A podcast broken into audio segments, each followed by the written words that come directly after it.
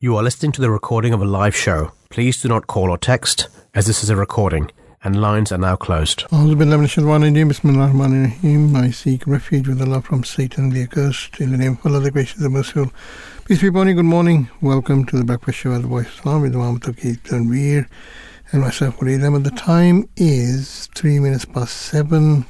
Moving on to four, four minutes past seven very soon. Uh, it's Friday, the 22nd of July, 2022. Uh, the Breakfast Show, as uh, listeners who are familiar with this broadcast would know, is an interactive program. It means that our listeners have the opportunity to join in any of the discussions taking place during the course of the broadcast. It may, and uh, all you need to do is to pick up the phone, uh, dial 0208 687 7878, and you'll be put through uh, to share your views and thoughts uh, with uh, the rest of the listeners. Alternatively, you can use the more modern methods of uh, twi- uh, Twitter, and the Twitter handle is Voice of Islam UK. Uh, in a few minutes' time, we'll begin with the rundown of the weather. Uh, before going on to examine some of the news stories that are circulating in the wider media, not uh, spending too much on each, trying to basically rattle through as many of them as possible in the first half hour. We'll also be appraising listeners of what is going on uh, in terms of news in the uh, activities of the Muslim community as well. Um, now, those familiar with the show would also know that um, we normally address two main topics uh, during the uh, program, uh, where we spend a little more time than the other stories that uh, we consider. And uh, today we're looking at, at, in the first instance, uh, something that many would consider to be immeasurably precious to us, our freedoms, and our freedom of religion in particular. And uh, recently, in fact, earlier this month, on the 5th of July, there was a conference uh, on the topic entitled Conference on Freedom of Religion or Belief. So that is going to be the first subject that we have undertaken to look at uh, in some depth. And uh, it was a conference in which His Holiness, the head of the Ahmadi Muslim community, also spoke at the event. Uh, it was through vit- uh, virtual connection, as did uh, the Prince of Wales and others. Uh, we'll be sharing clips of that, possibly, but certainly appraising members or, or, listeners of what was mentioned. And we'll be sharing clips, if we can, of conversations we've had with Mr. Farid Ahmed, who's the head of the External Affairs Department in the UK of the Ahmadi Muslim community, and also to uh, Ryan D'Souza. Um, now, we also spoke to Danielle McLaughlin earlier. Uh, this was on an aspect of the uh, the topic freedom of religion. Uh, so we'll be sharing her thoughts on uh, this. Uh, Danielle is a former director of education for Canadian Civil Liberties. So we'll be addressing this subject between 7.30 and 8.15. If you are interested uh, in this topic, then please do make a point of making sure you, you're tuned in uh, during that period. Uh, as far as the second topic is concerned, this is going to be in the latter half of the, or latter part of the program. It's about the ease of practicing one's faith at work um, in what is ostensibly a, a secular society in the West. Um, so the topic uh, reads how leaders can better support Muslim women at work. And uh, in exploring this subject further, we'll be joined by Beverley Sunderland. Uh, Beverley is the managing director of Crossland Employment Solicitors. Uh, and uh, uh, the firm is a top ranked firm. it's top ranked in Chambers Guide and has elite status in the Legal 500. And uh, in addition to that, we'll also be joined, joined by Ashmina Wakaria from Thrive Law. Ashmina serves there as associate solicitor and will be giving uh, her expertise on the subject. So lots to do, lots to cover, and as always, we shall have the valuable input from Imam Tawqeed Tanveer, uh, providing the uh, Islamic angle to this all. So now, having mentioned his name, I'll pass all the proceedings to uh, respected Imam Tawqeed Tanveer. Assalamu alaikum, sir. Wa alaikum salam wa rahmatullah. Uh, Thank you once again for the lovely introduction. Um, so I'll, I'll start off uh, this particular segment with the weather and the forecast for today um, is that it will be mainly cloudy with heavy showers pushing in uh, from the south, bringing a risk of thunder. And however, um, breaks in the cloud will likely allow for a few brighter showers in place.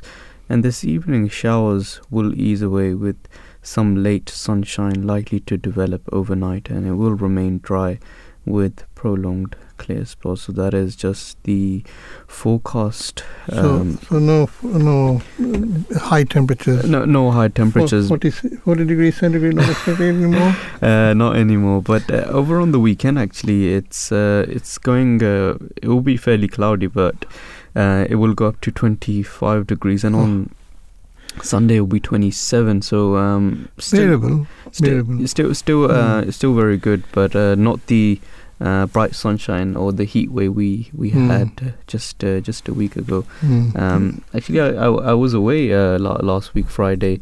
Um, how how was the the show, uh, Brother Willie, the la- last week? Oh, it's not the Friday? same. It's never the same if you're not here. but uh, um, that was difficult to cope with, and then the temperature was very difficult to cope with. we're not used to it, um, so those two days, Monday and Tuesday uh, were difficult to deal with mm, mm. early this week. Absolutely. Absolutely. Um, so, um, but um, I think we're probably going to get, uh, have to get used to it with the uh, global warming, the way that uh, that's developing. So it's unfortunate. And have you also been tuning into the um, UEFA Women's Championship? Uh, I, I, bet you you have been tuning in. That that's for sure.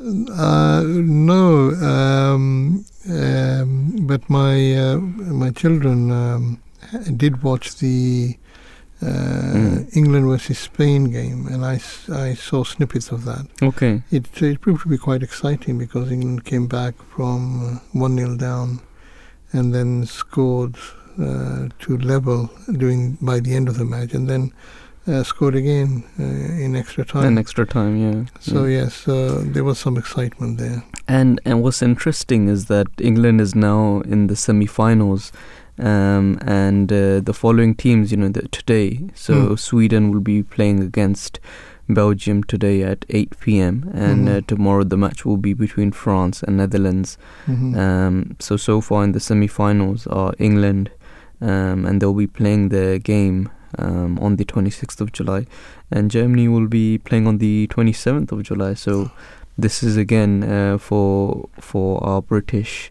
country. It's it's a great achievement, and mm. uh, you know we we hope that uh, uh, you know England does do very well. Um, did Germany uh, win then yesterday? Must have. Yeah, so they they won two 0 against uh-huh. Austria. Okay and yeah. and and what's interesting to note is that uh, all of these matches they've the host is the is the England England country ah, itself so okay. um, all of these uh, matches have been happening all over the country uh, so it'll be very interesting to see mm. how England do um, so yeah, that's that's just one uh, particular mm, uh, thing I wanted to mention. But apart from that, uh, with news with regards to the Ahmadiyya Muslim community, uh, you you must have also tuned in, uh, Brother Willie, to the 44th annual convention of the Ahmadiyya Muslim community in Canada, uh, which was held just last week. Um, it was held from the 15th to 17th of July, and uh, the Prime Minister Justin Trudeau he also paid a visit to the annual convention. Um, so the, it, the there's a particular article from Al Hakam. Uh, dot org um, and it reads just a little uh, overview of the annual convention. It reads that COVID 19 severely limited public gatherings in Canada for the past two years, with restrictions easing the Ahmadiyya Muslim community held its 44th annual convention from the 15th to 17th of July after a pause of two years. However, certain restrictions were placed on the attendees. Uh, they had to be double vaccinated, could attend only one day of the annual convention, but could choose all the days, and all members were invited to pre-register for the day that they wanted to attend. And nearly 8,000 pre-registration requests were received. So this year, the annual convention um, of the Ahmadiyya Muslim community in Canada was held at two separate venues, and men they gathered at uh, they gathered in Bradford um, at the place called Hadika Ahmed, uh, while the ladies they had attended at the Baitul Islam complex uh, in in Canada. Um, and in addition, the convention was live streamed on social media too.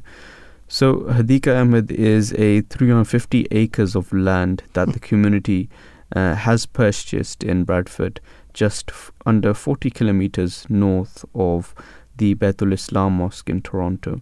And although auxiliary organizations have held their respective uh, annual gatherings, uh, it was the first time the the annual convention was held there. So multiple marquees were set up and banners were put in the marquees with Quranic verses, sayings of the Holy Prophet, peace be upon him, and quotes of the promised Messiah, peace be upon him, the founder of the Ahmadiyya Muslim community, and his successors. And additional marquees were also set up for food, stalls, the bookstore, registration, security, translation booth, and MTA broadcasting. And multiple portable washrooms, along with a separate area for ablution, were also set up, and food was cooked at the newly formed uh, kitchen at uh, at the site, and uh, food was served to the men at the site and transportation transported to Baitul Islam for the ladies, and separate food with fewer spices were also prepared for those who needed it. And lastly, at the Baitul Islam Mosque complex, apart from parking and security duties, the MD Muslim Youth Association um, duties was also performed by the MD Muslim Youth Association, and all tasks, other tasks were uh, were being done by the ladies there. So that's just a brief report from alhakam.org. What do you understand about the two separate uh, venues? Is it men in one venue and women in another venue? Yes, so Uh-huh. so the report says that uh, one of the the men they had gathered at the at the site that the community has bought in uh, Bradford in Canada, Well, uh, Hadikatul Ahmed, Okay. and and the ladies they had gathered at the Baitul Baitul Islam Ah. uh, mosque in in Mhm. Toronto. Um, so this was just uh, that overview, and Uh-huh. And the and the attendance is eight thousand. Did you, did you say? so it says that nearly eight thousand Mm-hmm. pre-registered requests were received, Mm. and uh, those attendees who had attended. Uh, they could only attend one of the particular three Oh. days, Okay. uh, but they could choose which day that they wanted to attend. Mhm. Um, and actually, uh, our listeners would know as well with the, that the um, annual convention um, of the Muslim Community UK is uh, also going to be taking place, and uh, this will uh, also be taking place in uh, two weeks' time, I believe. Yes. So uh, I, I- I think we, we will also be having our live show from uh, from the site itself. Hmm. So uh, listener, we we encourage the listener that do uh, listen and we'll we'll try to do a uh, Jalsa special for our listeners. yes. Quite right. We've done that in the past, haven't we? Yes, we, we did that last year, um, and uh, we actually took a picture towards the end of the show where it was you, myself, and uh, brother Khalid Banusab. We took Uh-huh. a picture of us three, and we uh, we had actually had tweeted it on uh, on my Twitter, and uh, Voice of Islam tagged me as well. So Okay. so that that was very very successful, if I do Mhm. say so myself. Mhm. yes. Uh, I, I don't remember that, but, uh, but anyway, I'm sure it happened. You've got photographic evidence of it. So. Now I'll, I'll show you the photographic Yes. evidence. I actually have it on my on my Mm. phone. But I'm plagued with old age, so I forget a lot of things these days. So um, that's probably one of them as well. Uh, is there any other news um, that you have uh, regarding uh, the community? Uh, th- th- I mean, that was the, one of the main news. so the I- preparations of the coming convention are now uh, afoot, and uh, we're going to have the. Is there going to be an opening? inauguration inspection before that yes yes I actually uh, would like to mention as well there's also another article uh, with regards to the convention which is taking place here in the UK and uh, question as to who can attend and uh, the uh, the instructions are due to the COVID-19 pandemic um, there has been a limitation set by His Holiness uh, which was set up by Zunu last year at the annual convention for only 6,000 uh, UK-based guests who were permitted to attend the one day attend one day of the convention. And according to His Holiness, his instructions, this limitation was planned for the convention this year as well. Uh, but uh, by the grace of Allah the Almighty, as the conditions for the pandemic have drastically improved. His Holiness has now permitted all of the UK members to attend this convention on all three days. So um, all the the attendees, the members of the Ahmadiyya Muslim community, they can attend all three days. So mm-hmm. that that is one uh, particular difference. Okay.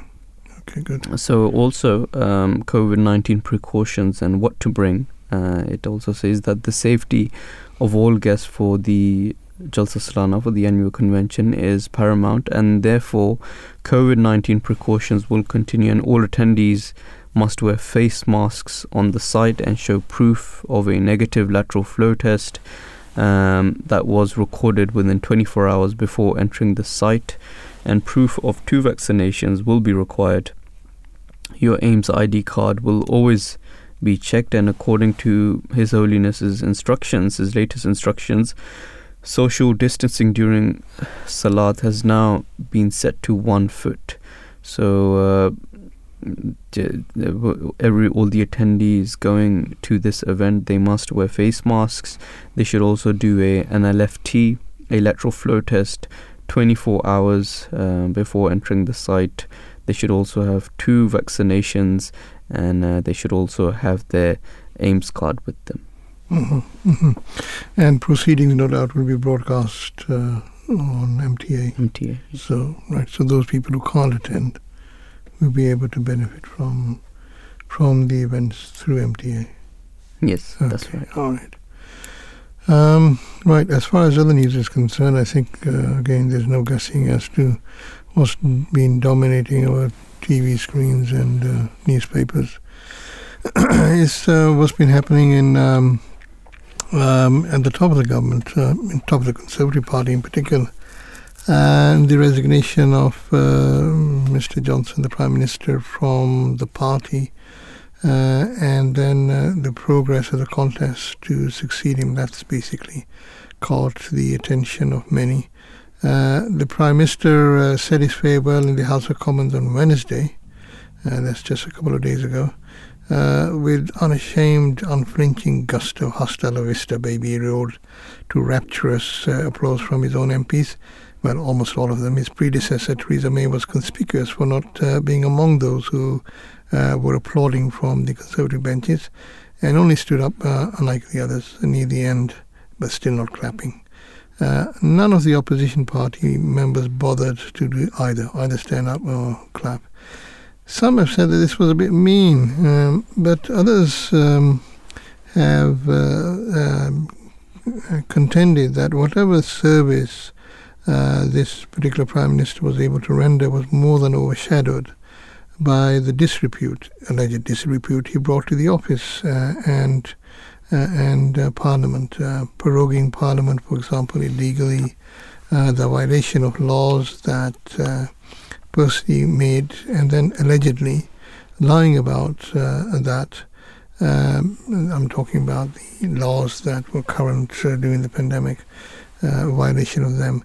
Uh, the refusal to take meaningful action against the Secretary of State for bullying, uh, Secretary for the accusation of bullying, and then uh, allegedly lying about knowing the sexual indiscretions of an MP who had then we then appointed as deputy chief whip. So all this, uh, when the so-called um, oven-ready Brexit deal appears now to be laced with alleged lies, especially over the border in the Sea, uh, so much so that the government is actually contemplating breaking the law to rectify the situation. um, means that this kind of um, uh, occurrences do not uh, give reason for any gratitude to somebody who was presiding uh, over the office of prime minister when this was when this was happening. So enough reason to view his tenure with disdain. Uh, at least that's what his uh, detractors would argue. His supporters would not, of course, uh, agree with that. They would uh, point to the fact that the main decisions, the key decisions, big decisions, were uh, addressed very well and efficiently and effectively. Uh, the delivery of Brexit, the navigation through the COVID crisis, and his stand uh, with Ukraine uh, is cited as an example. I don't know what you think about it, but if you have uh, a view, then please do let us know.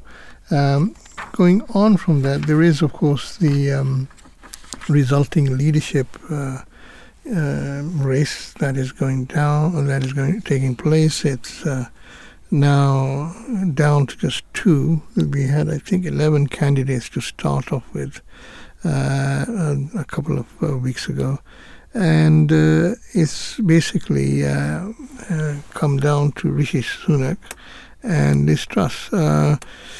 Uh, and uh, although Rishi Sunak uh, consistently secured the most votes among MPs at each round, there were several rounds where that number, 11 initial number, was whittled down slowly but effectively. and in all of those rounds, Rishi Sunak consistently secured most votes. Uh, but it is surprisingly Liz Truss that is thought to be the members' favorite uh, because in the round that will now follow, the last and final round, it is not just the MPs who will be voting, it's going to be the uh, entire membership of the Conservative Party. It's too late if you haven't become a member already, you won't be able to vote, even if you do become a member now. But uh, those who are already members of the Conservative Party will be able to participate in this election. And it is felt, according to all the polls, that Liz Truss will stomp home. Uh, um, now, we will uh, be uh, subjected to a number of head to head debates uh, and various uh, hustings around the country before the final voting does take place. the result will be announced on the 5th of September, just before the start of the new school term. Uh, pros, uh, pros and cons have been mentioned of both candidates, and it's expected to be quite um, brutal or bruising. Uh, Miss uh, is known for gaffes and poor grasp of detail at times, but as she is at pains to point out, this is more than outweighed by her sense of loyalty and resolute hard work to get things done. Uh, Mrs. Sunak's affluence and uh, the affluent background uh, doesn't allow him to identify easily. That's the accusation made against him. Uh, with the woes of the ordinary person and uh, his wife's non-dom status uh, to save tax um, is considered to be a, um, a liability. Uh, in his defense, when it comes down to it, he is able to relate to the ordinary people, as shown by his furlough scheme. He reacted uh, he would claim very well during the COVID crisis in giving support uh, to uh, to people, to the ordinary people. And when it comes to his wife's uh, tax affairs, he would say that they were legally conducted, and then he would also argue, and he does argue, that they cannot be used to besmirch him, since it is not she who is standing, it's he who is standing. Uh, we can go on about this, and no doubt we will uh, in the coming weeks. Until then, Labour and Keir Starmer cock a hoop about the debacle they are witnessing. Labour have a handsome lead. Apparently, it's been increasing since uh, just before the resignation. And um, if there is an election now, uh, then they should be able to uh, attain a majority in the House of Commons. So the polls uh, seem to be indicating, at least some of them. So uh, they seem to be in a very good place and are uh, are elated as to how things are developing. But uh, we'll see whether the if you are a conservative um, supporter, don't lose hope. There may well be a turnaround in uh, the next two years or so because the election should not be before then. And uh, if the economy can be turned around, then there's every hope that um, for those people who are conservative supporters, then uh, they will be uh, they will be rewarded with uh, another conservative uh, government. The Labour supporters may uh, want a different outcome, um, and uh, that at the moment seems to be very likely. Right. Um, moving on, one things that we were mentioning earlier when we were talking between ourselves, myself and uh, Imam Tawfiq me, In fact, we were airing that conversation about uh, soaring temperatures and uh, the fact that we broke a record, uh, 40 degrees centigrades. Uh, this was on Tuesday. Uh, and it serves as a timely reminder, including especially to climate change deniers, that global warming, warming is, is real and it is becoming increasingly necessary, therefore, to take action before things get worse. Uh, uh, Friederike Otto, a senior lecturer in climate uh, science at Imperial College, said that without climate change, the likelihood of seeing 40 degrees in London would have been so small that it would have basically been equivalent to statistically impossible. Uh, so, and she added the zero target for 2050. Uh, she added one of the big problems that we still have with climate change is that it's always talked about as if it's something happening in the future to someone else. But uh, the uh, occurrences, and that's what she was saying, was Im- implying that the occurrences of recent days, uh, and it's not just uh, the the hot weather that we've experienced in recent days. It's also other events. I mean, we had fires in other places, uh, like in Brazil, we had uh, fires in California, we had floods in uh, parts of Germany. These kinds of uh, climate uh, change uh, signs are, are, clear indications that we are and we have to take stock of uh, how we are going about using the environment and trying to um, um, to to change things. Uh, Anna Vansinki, um, a researcher on adaptation to climate change, uh, she's uh, based at the London International Institute for Environment and Development. She described recent events uh, as having really brought the message home. She says these few days have actually allowed people to see, you know, their grand suffering in the heat. The NHS is actually buckling under the strain of heat uh, by shifting away from the abstract destructions of net carbon emissions towards uh, local impacts to the human face. Uh, she added the heat wave could make a difference to public perceptions of how much countries like Britain stand to lose from a changing climate and how quickly that might occur. And much of uh, climate change is attributed, as indicated earlier in uh, what we were talking about, uh, is attributed to global warming. Uh, the, this is the continued production of greenhouse gases like carbon dioxide. And uh, the problem is only going to get worse. And despite conferences and summits uh, focusing attention on the issue, progress is painfully slow in stemming the deterioration of the planet. Pledges made are not kept and narrow nationalistic interests are given given preference to uh, global benefit. Uh, we need to be more responsible with use of the planet. It is the only one we have, and we ought to think more selflessly when using its resources. Consider the interests of others today and in the future, rather than just ourselves in the present. Islam reminds us the uh, global resources are endowed to us as a trust from the true owner of the world uh, Allah and uh, need to be utilized responsibly with humility and gratitude. And we are also told in the Quran that if you're grateful, uh, God says that He will certainly give more, but if you're ungrateful, uh, surely His punishment is severe. And gratitude is served when we're talking about using the planet by sensibly and responsibly using the bounties inherent in our environment. Uh, and if we do that, we will be able to enjoy more bounties from on high. Misusing the environment, as we appear to be doing, is simply going to yield a punishment in the form uh, that uh, we are already experiencing, and there is likely to be worse to come. Now, I think I've gone a couple of minutes over the scheduled time for this particular part of the program, so uh, let's press on and look at uh, the first of our main topics of uh, this morning. It's uh, about a conference on freedom of religion and belief.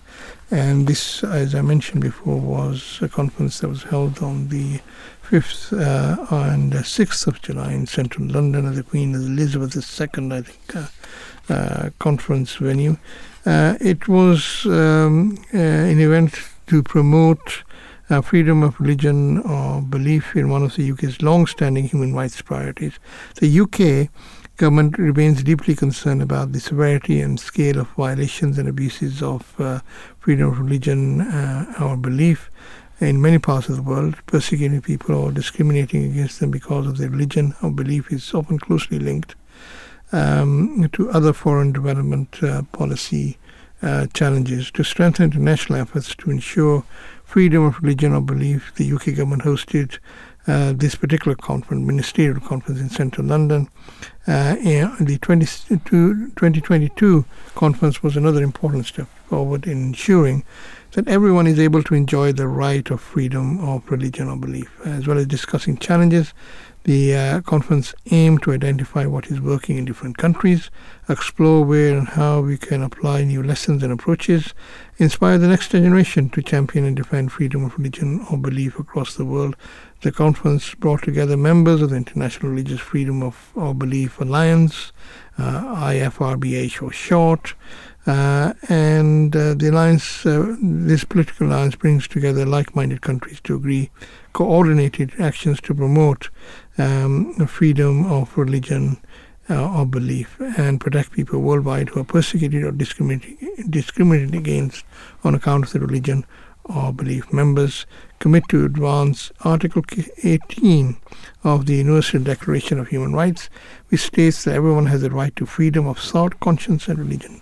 And uh, this particular uh, alliance was founded in 2020 uh, and grown from 27 to 36 member countries.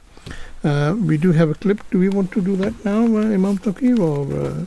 Yes. So we, we have a clip of Danielle McLaughlin, and uh, just a brief introduction of her. She's happily uh, she retired in 2016, and uh, a, a, a, brief information about as to um, about her role is that.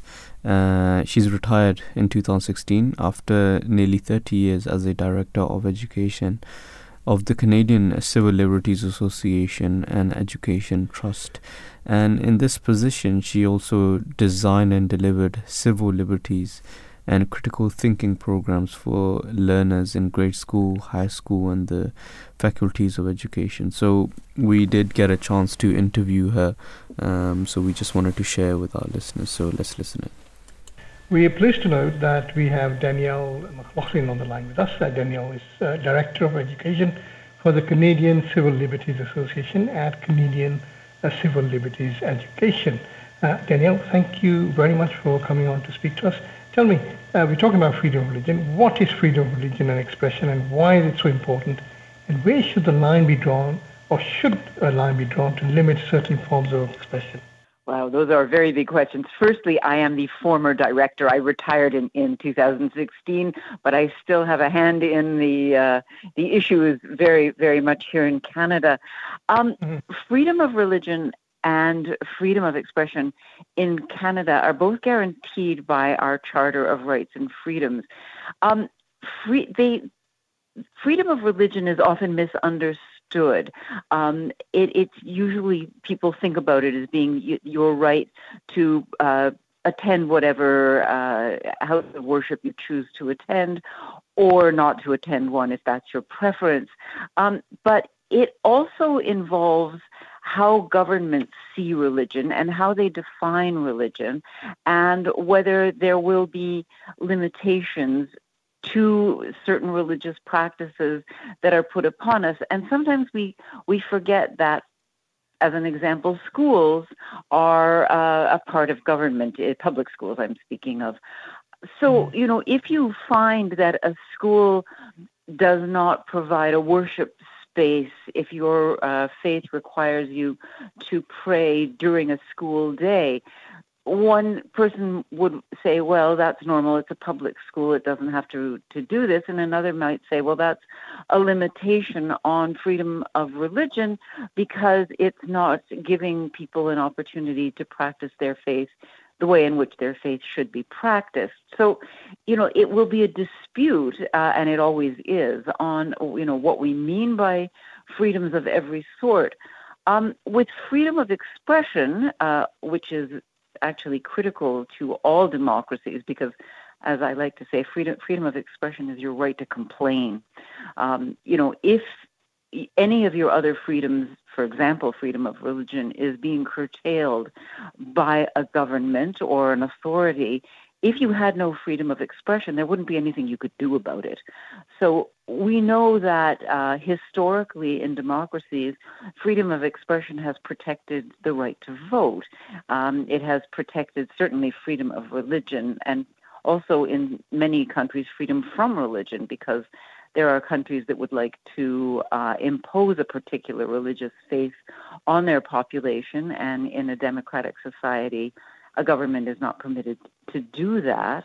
Um, they they can say, you know, this this is the religion um, that was uh, practiced by the founders.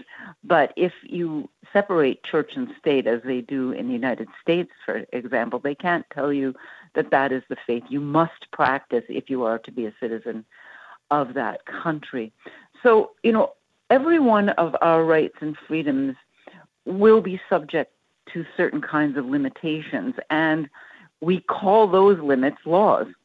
Um, you know, every law uh, will limit a right or a freedom in one way or another, and it's you know we don't always think of that. But for example, um, traffic regulations are a limit to your right to drive as fast as you possibly can down the middle of a road.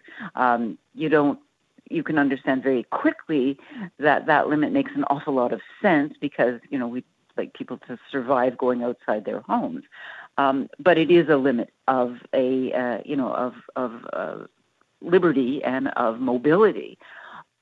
We need to look clearly at freedom of expression to decide how, if at all, we want to limit it. Now, almost everybody I've ever spoken with has a line they would like to draw on freedom of expression that, you know, at a certain point, many people say, well, okay, that goes beyond uh, the line that, that I think is acceptable in, in society.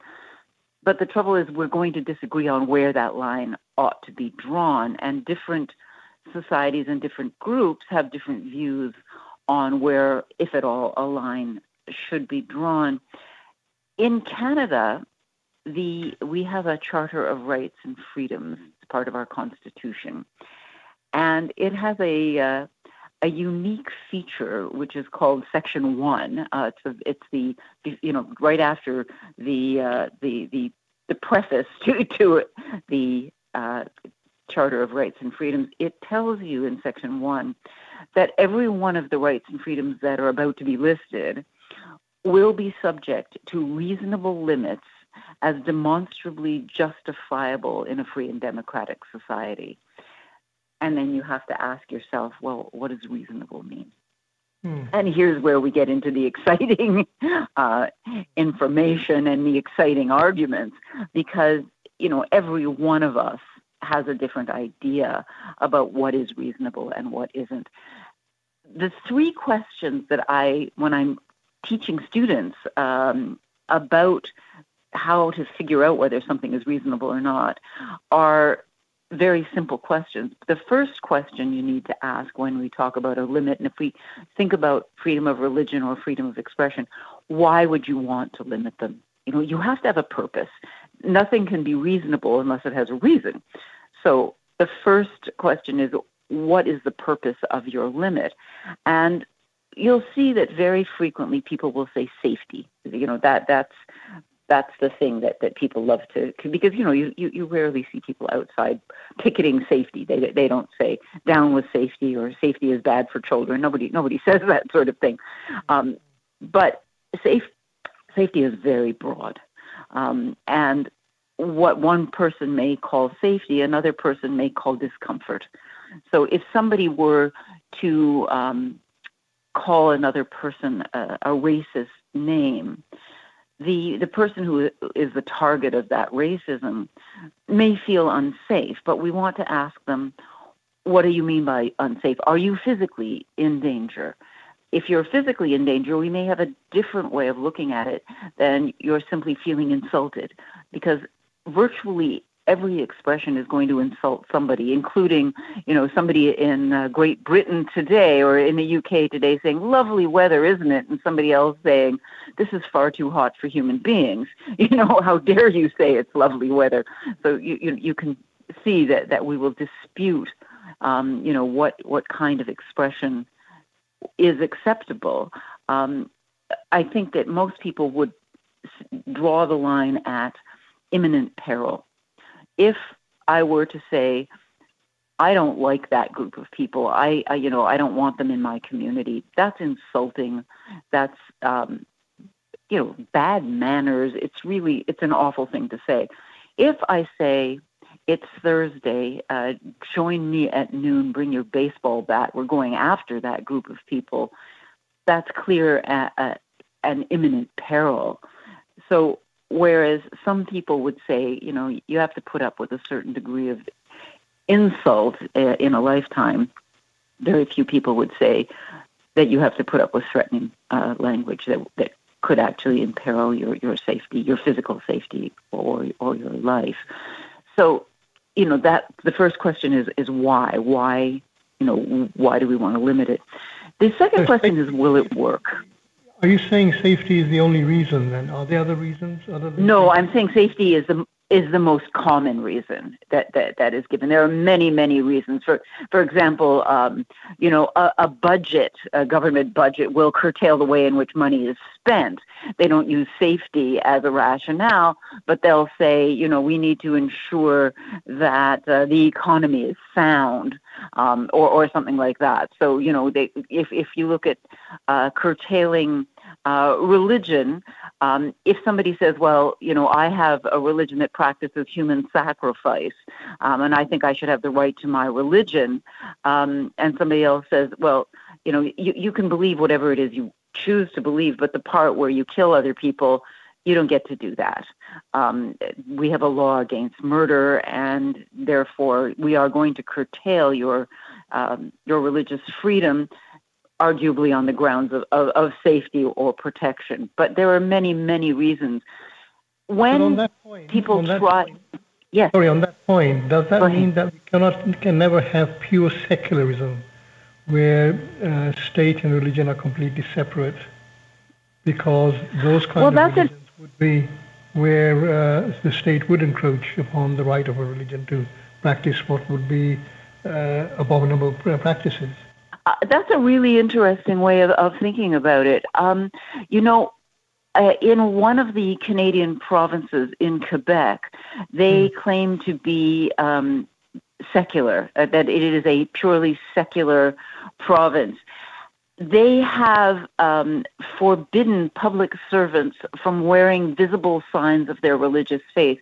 This uh, particularly affects uh, women who wear hijab, um, uh, Sikh men who wear uh, turbans, um, and uh, Jewish uh, men who wear uh, kippah, kippot.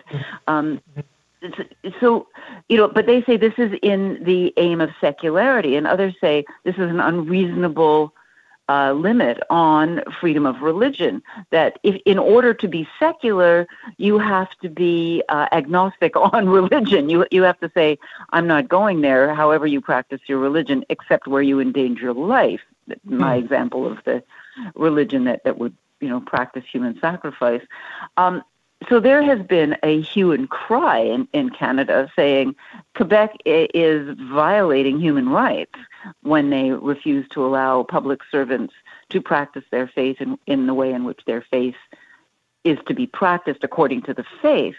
Um, so you know, does that make them secular, or or does that make them um, actually more religious, uh, you know, because they are focusing actually, they're focusing their attention on the actual practice of a religion and making a determination for somebody uh, as to how their re- religion should be practiced in that particular province.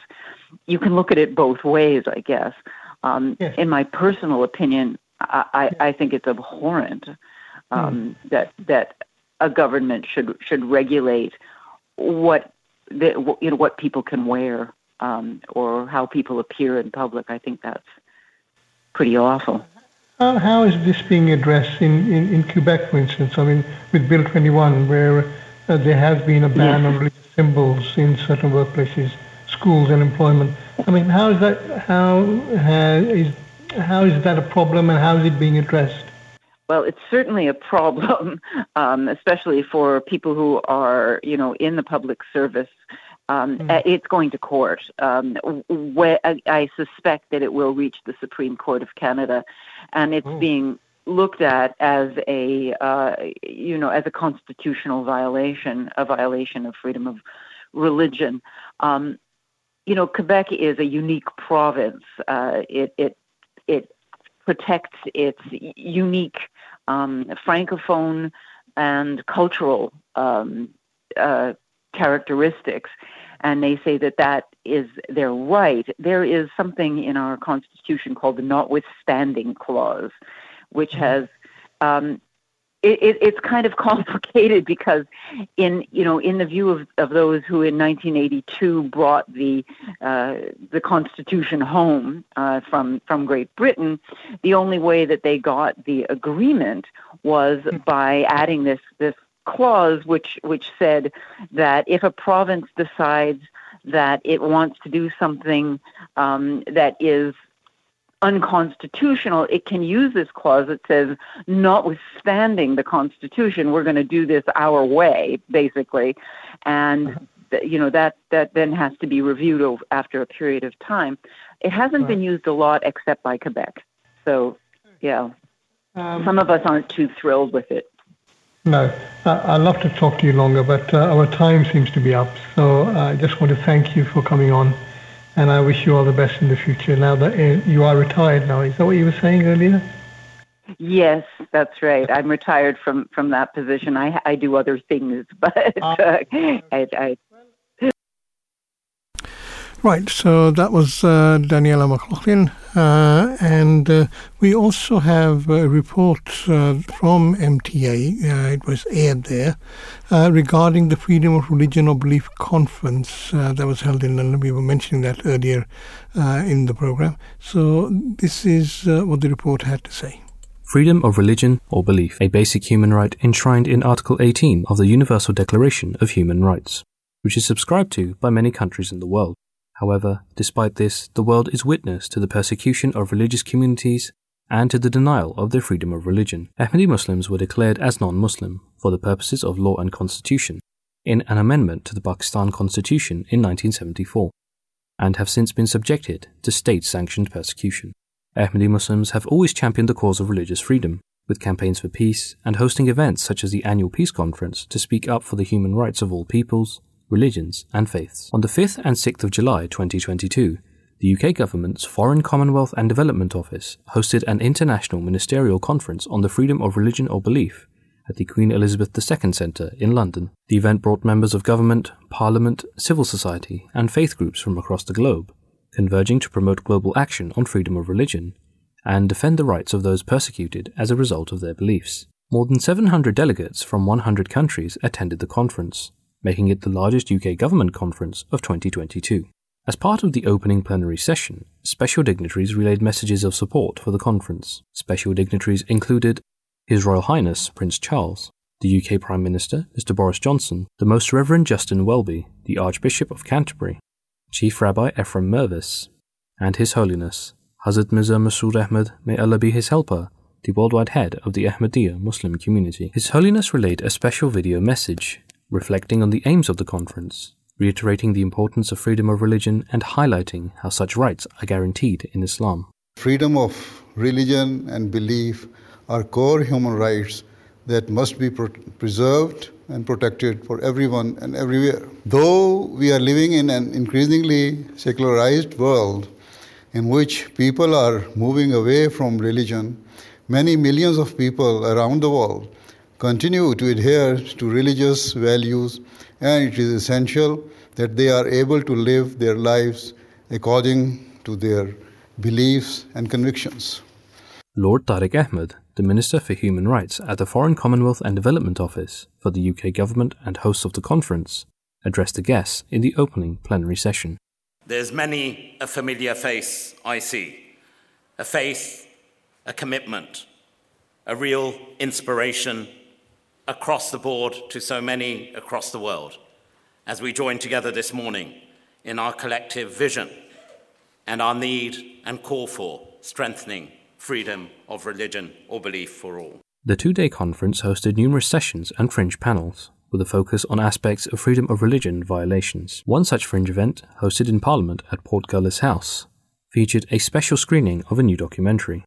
Chaired by Lord Alton, the film, entitled Section 298, relates the unique and relentless persecution faced by members of the Ahmadiyya Muslim community in Pakistan from the cradle to the grave. The event here in Parliament tonight, looking at the suffering of the Ahmadi community from literally the cradle to the grave, has been deeply moving and powerful. This extraordinary film that was made in Pakistan shows the depth of the suffering and the persecution. The community also hosted an event on prisoners of conscience, co-chaired by the respected Amir UK Rafiq Hayat Sahib and the Right Honourable Jeremy Hunt MP, the former UK Foreign Secretary, Archbishop Angelos, the head of the UK Coptic Church, and Mr. Rashad Hussain, the US Ambassador at Large for Religious Freedom. Mr. Farid Ahmed, the National Secretary for External Affairs for the Ahmadiyya Muslim Community UK, was also invited to speak on a panel on tackling discrimination and on digital persecution. A further side event was also organized by the International Human Rights Committee to discuss persecution in Pakistan. Throughout the conference, a dedicated exhibition on the persecution of the Ahmadiyya Muslim community was set up within the center, giving guests the opportunity to meet with members of the community. Um, I'm very pleased that the British government has organized this uh, conference for the freedom of faith. Uh, I think uh, we learned today that over 100 countries are represented at this conference at the highest level. We have ministers from most of these countries. And most importantly, Hazur Anwar Talab Nasri's video message was received extremely well by the conference. I spoke to a number of people after the uh, messages were delivered, and they said that they felt that the, he represented Islam in the most positive manner in his address. And I think that will be one of the key takeaways from this conference, uh, where Ahmadi have been fully represented this provided an insight into the real life uh, and the difficulties faced by members of the Ahmadiyya Muslim community in Pakistan. And for some, this was an eye opener that they've heard about persecution, they've read about persecution, they've even spoken about it, but to understand what it means on a day to day life was an eye opener for them. And I think when you convey a message in that way, in the way this film has done, the hope is that it would move them to work on this issue from the heart because at the end of the day, this is about freedom of religion, not just for Ahmadis, but for all communities. This report is brought to you from MTA International, UK studios in London. Right, um, we shall be having uh, the Islamic angle to all this um, later on after the uh, 8 o'clock news. Uh, but just to carry on on what was being mentioned in that uh, particular report, uh, the address of uh, His Holiness, His Holiness also said uh, that Allah the Almighty has enshrined freedom of belief and freedom of conscience to such an extent that the Holy Quran states that permission to use force is only permitted in response to those who seek to eliminate religion from the world. In fact, the Holy Quran categorically states that if one does not respond forcefully to those who seek to destroy religion, then no church, synagogue, temple, mosque, or any other place of worship where the name of God is recited will remain safe. Hence, the Holy Quran has made it the religious duty of Muslims to protect the rights of people of all faiths and made freedom of belief a cornerstone of our religion. And His Holiness also then went on to say that as a religious person, it is my heartfelt belief that true freedom uh, and lasting peace, uh, peace in the world is not possible until mankind comes to recognize his Creator, fulfills his rights, and acts upon his commandments.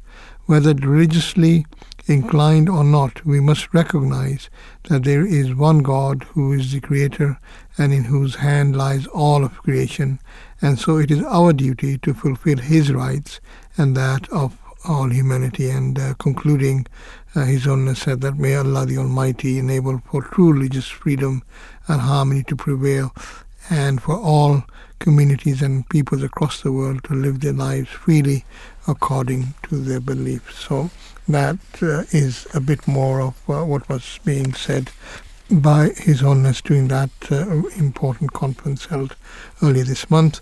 Um, we shall be uh, continuing with this particular topic after the 8 o'clock news with more on the religious aspect, the Islamic aspect um, of this particular topic.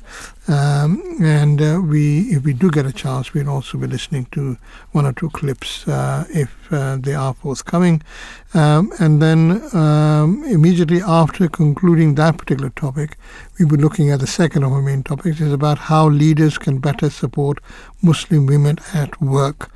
Not too different, but a different uh, certainly a different angle to what we uh, are discussing in the first topic about freedom and the uh, liberty to express um, uh, your your faith in uh, what is a secular society.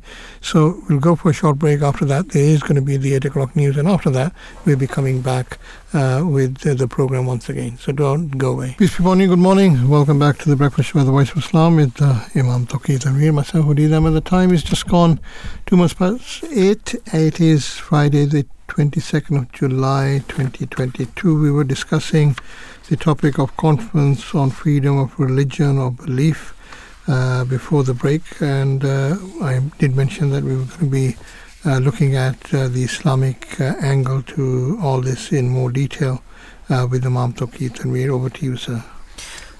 Now, there's a very interesting article on Review of Religions, and the title of it is The Champions of Religious Freedom you might not think of. And I, I wanted to share this piece with our listeners. It's from uh, Samar Sarmad Naveed, uh, who is a missionary from Canada. He's written this, and uh, it's it's very interesting. So I'd like to share this with our listeners.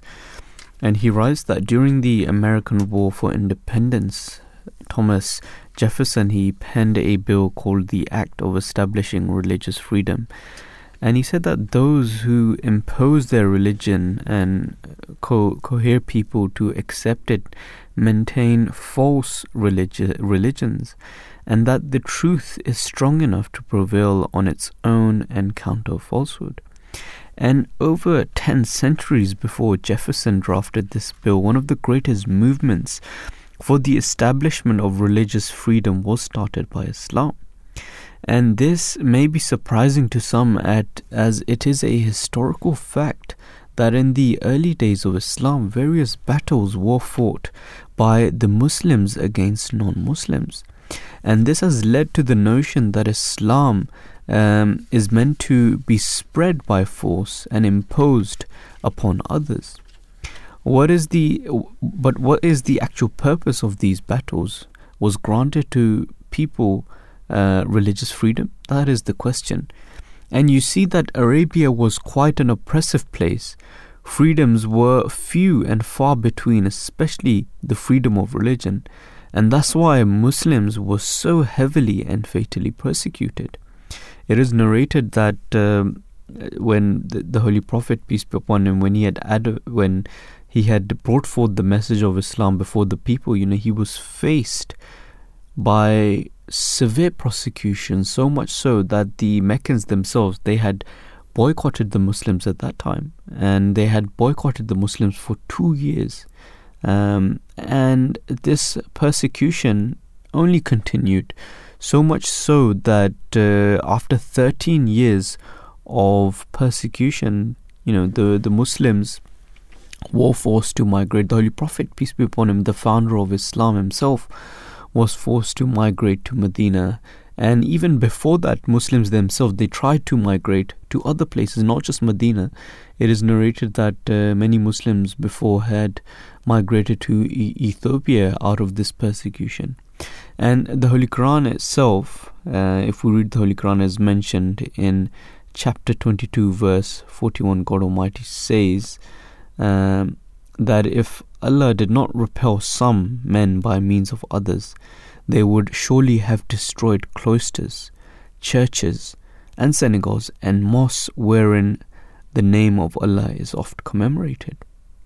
So, this verse which is revealed it beautifully explains that uh, if muslims themselves they did not defend themselves at that moment of time then not only were the mosques under threat but also the cloisters the churches the synagogues were under threat. And notice how in this particular verse of the Holy Quran, the word mosques are mentioned at last. And before that, cloisters, churches, and synagogues are mentioned beforehand. So here, this verse explains that Muslims themselves, um, it was such a crucial moment that it was very important for Muslims to defend themselves at that time, as uh, the, the, the as the Meccans the, themselves, they did not wish to only uh, annihilate or destroy Islam, but rather their their mission was that uh, uh all other faiths were also under threat. Hence, the Muslims themselves, uh, they took that uh, they took that oath and they were on a mission, and true Muslims have been ever since there to establish uh, religious freedom for all.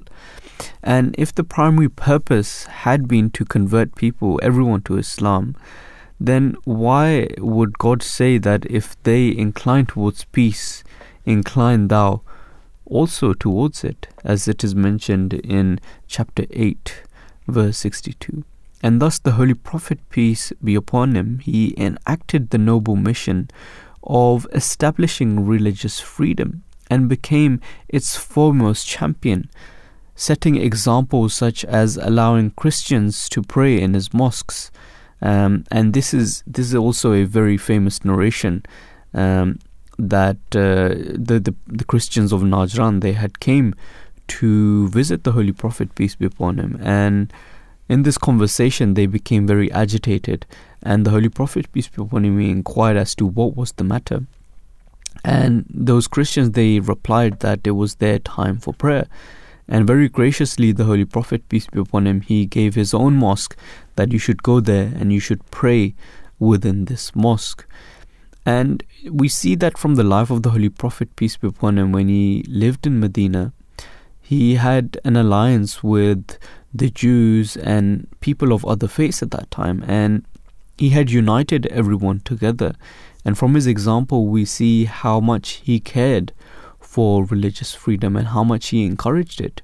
Rather, another account, if we see the battles which had taken place, um, if we if you look at the Muslim army, they themselves, um, if you look at the Battle of the Ditch, um, the numbers of the Muslims themselves were about 1300, 1400.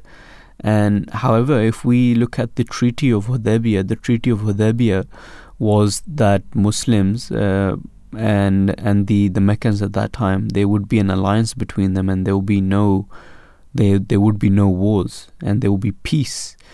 And it is narrated that within those two years, so Muslims, they you know there were no battles at that time. So Muslims, they themselves, their efforts were solely move focused towards propagating Islam, and it was this time when uh, the message of Islam was then sent to various leaders, various na- leaders of of nations, and that is when Islam had spread, and that is why we see that in in the conquest of Mecca, the Muslim army had risen to ten thousand within a span of couple of years.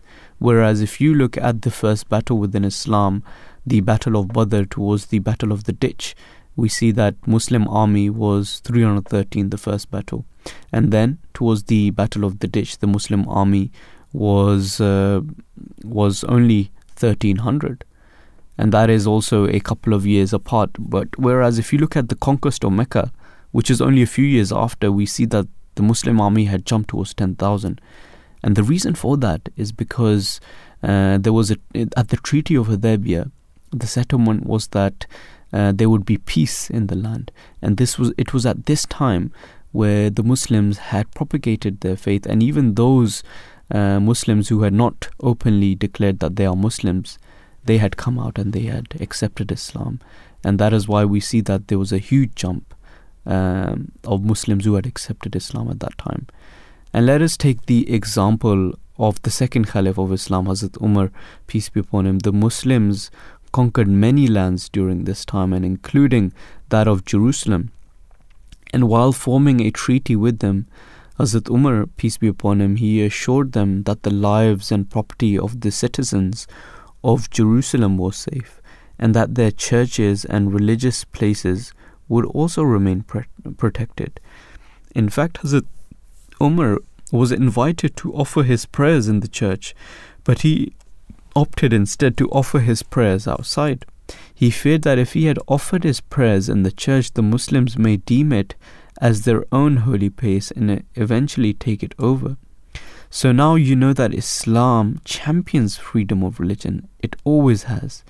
Like Thomas Jefferson said, the truth is enough for a religion to spread for a religion uh, which God Himself has perfected. Muslims need not use even an iota of force or coercion.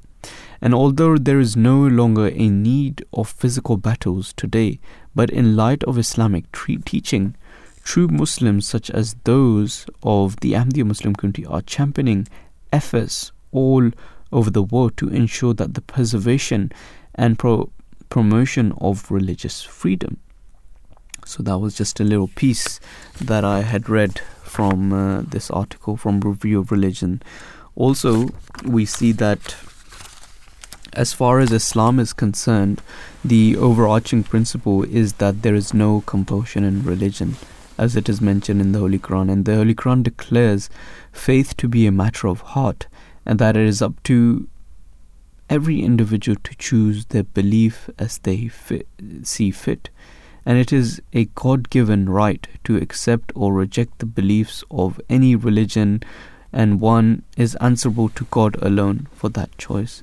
The Holy Quran, it says in one of the verses of the Holy Quran that lakum dinukum waliyadin, that let him who believe, who will believe and who will and, and let him who will disbelieve. Thus, no individual, group, or people, indeed, or indeed government, has the right to prosecute, coerce, punish, or legislate against anyone for his or her choice of belief a direct statement of policy about freedom of conscience presented by the Quran categorically states, for you, your religion, and for me, mine.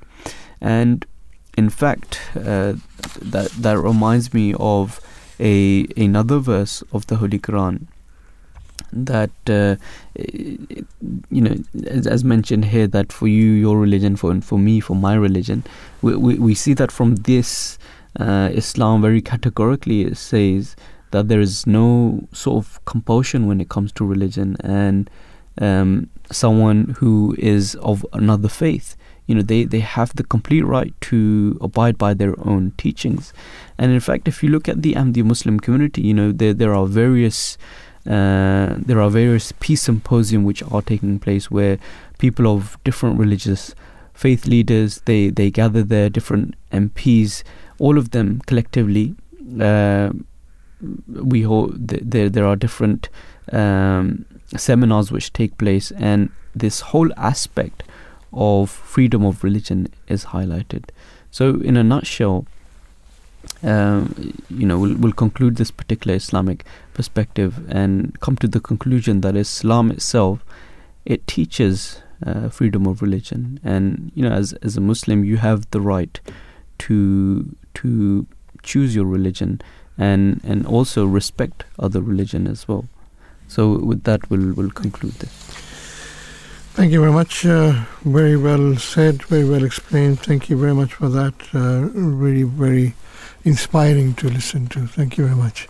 Uh, we now need to leave that particular subject and uh, go on to the second main subject that we're going to be handling. This is uh, entitled How Leaders Can Better Support Muslim Women at Work, something that was picked up from one of the websites. Uh, it's uh, hbr.org, I understand, uh, the website from which we got this uh, particular uh, item from. And the gist of what this has to say is that although diversity, equity, and inclusion has become a priority for companies over the last several years, faith affiliation is often left out of the wider conversation.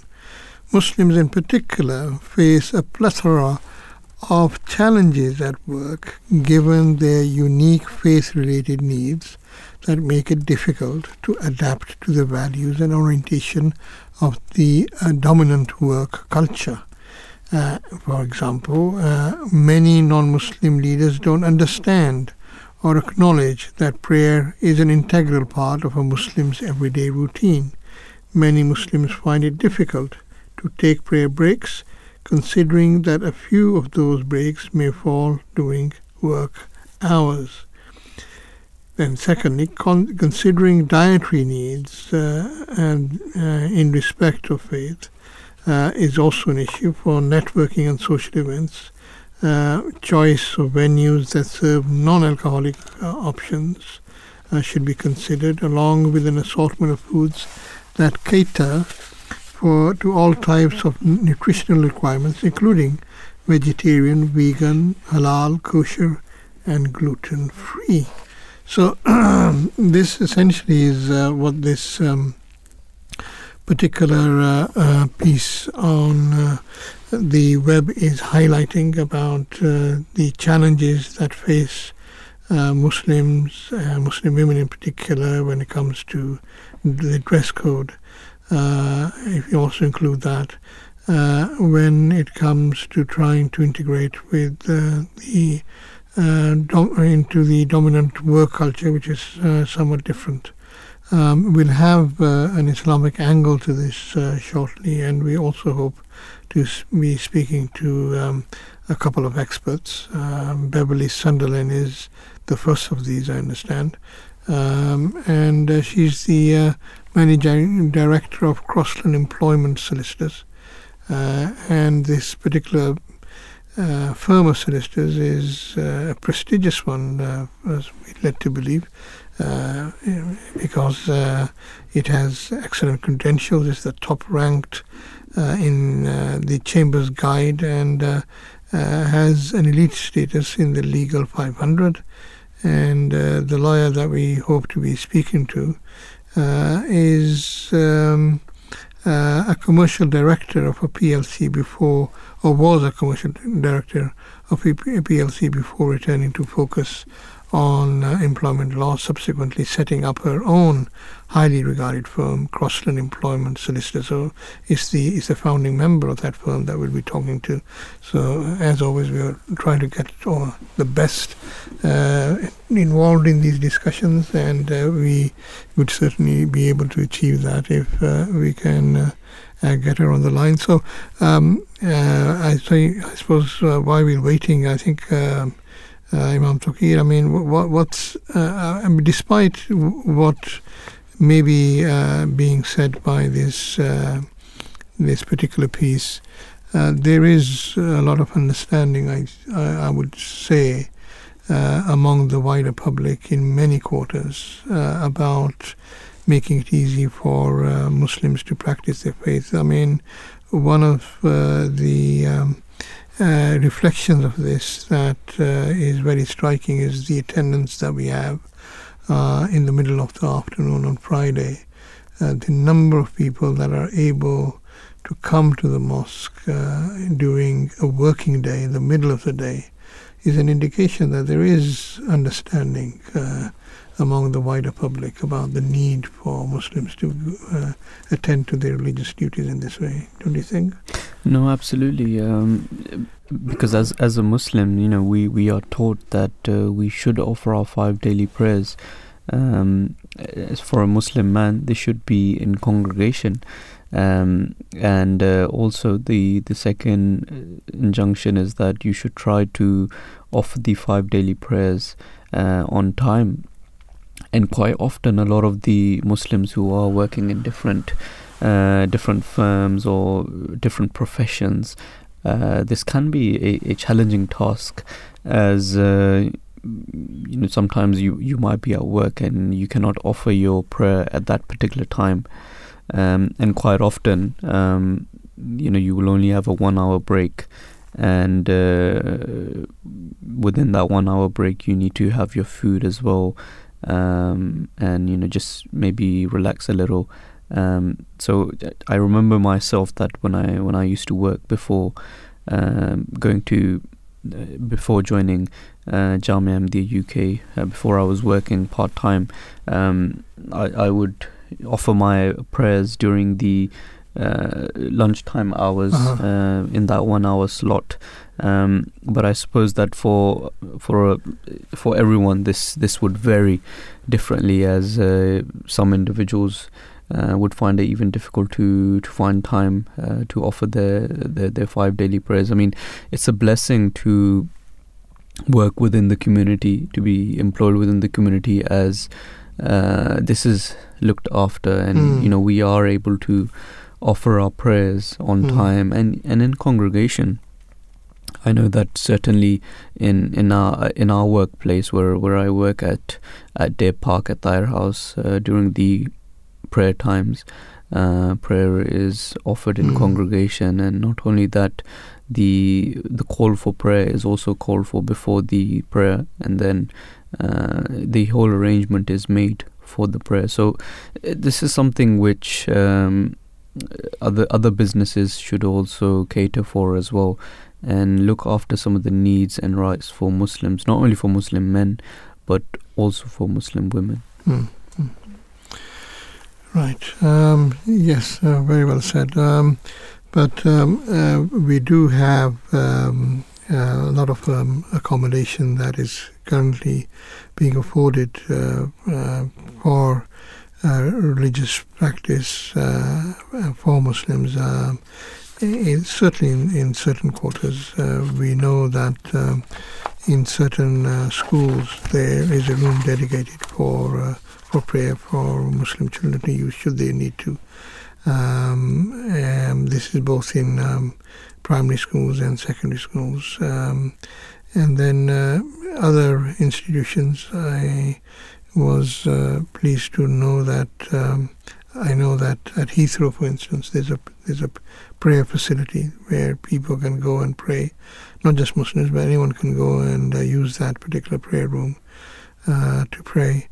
Uh, and there's facility there also to do uh, to do your ablutions.